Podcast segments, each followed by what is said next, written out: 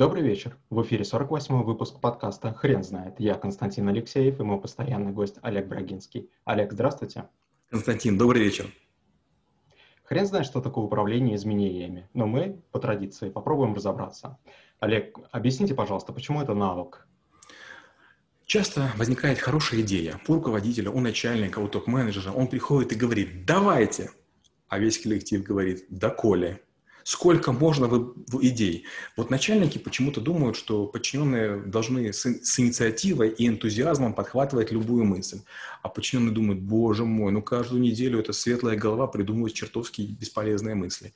И начинается сопротивление. То есть все внешне кивают, поддакивают, да? но на самом деле э, категорически против того, чтобы исполнять задуманное. И вот это очень такая хитрая история – топ-менеджеры думают, что властью, дарованной организацией, они смогут ее изменить. Организация имеет высокую инертность. И кроме топ-менеджера есть масса тяжеловесов, которые не желают, чтобы что-нибудь менялось. Представьте, что вы со стервенением крутите руль. И руль крутится.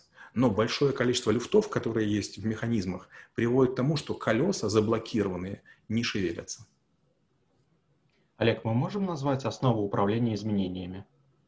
Первое, надо понять, что изменения не могут быть частыми. Если вы будете чересчур компанию трясти влево-вправо, народ укачает. А если народ укачает, они перестанут вас слушаться, то есть вы перестанете быть рулевым. Второе.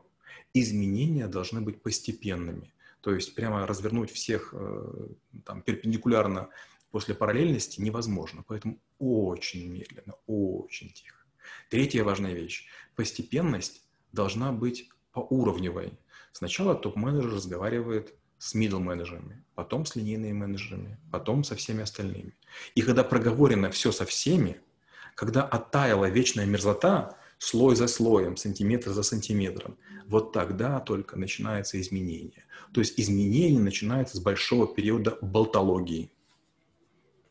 Олег, а скажите, пожалуйста, как работать с основным тормозом изменений? Это сопротивлением.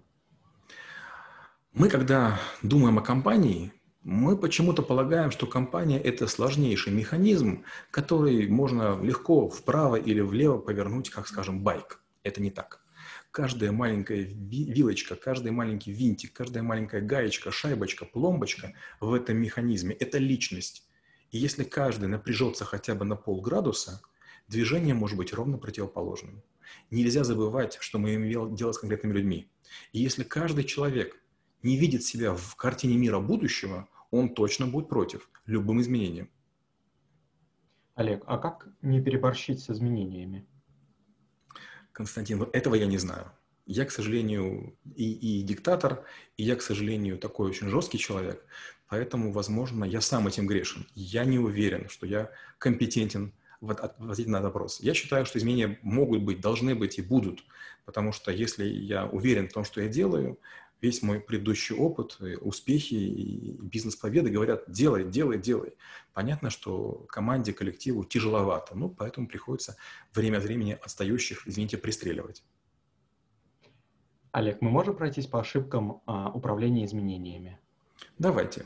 Первая ошибка управления изменениями – это слишком часто менять э, градус. Самое неприятное возникает, если вы в конце концов вернулись к старому курсу.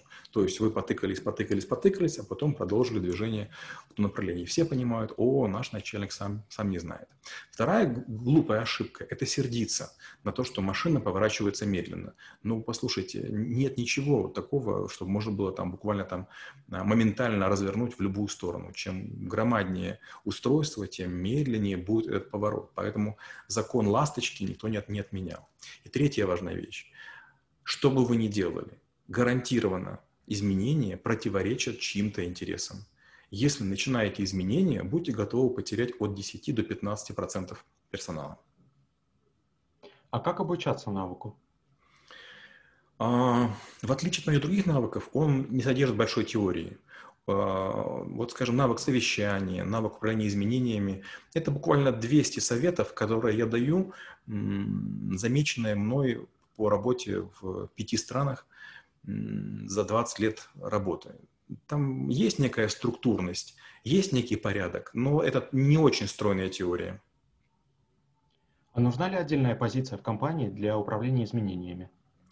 Есть компании, которые так поступают. Я не вижу в этом необходимости. Любая крупная компания разворачивается медленно и меняется медленно. Но там и людей много, поэтому двух-трех топ-менеджеров всегда можно назначить ответственным за проект по, по изменениям, по трансформации или по другому модному слову. Э, вводить отдельного человека этого мало. Ему потребуется аппарат, ему потребуются полномочия. Я бы использовал уже имеющихся. Олег, спасибо. Теперь на вопрос, что такое управление изменениями, будет трудно ответить. Хрен знает.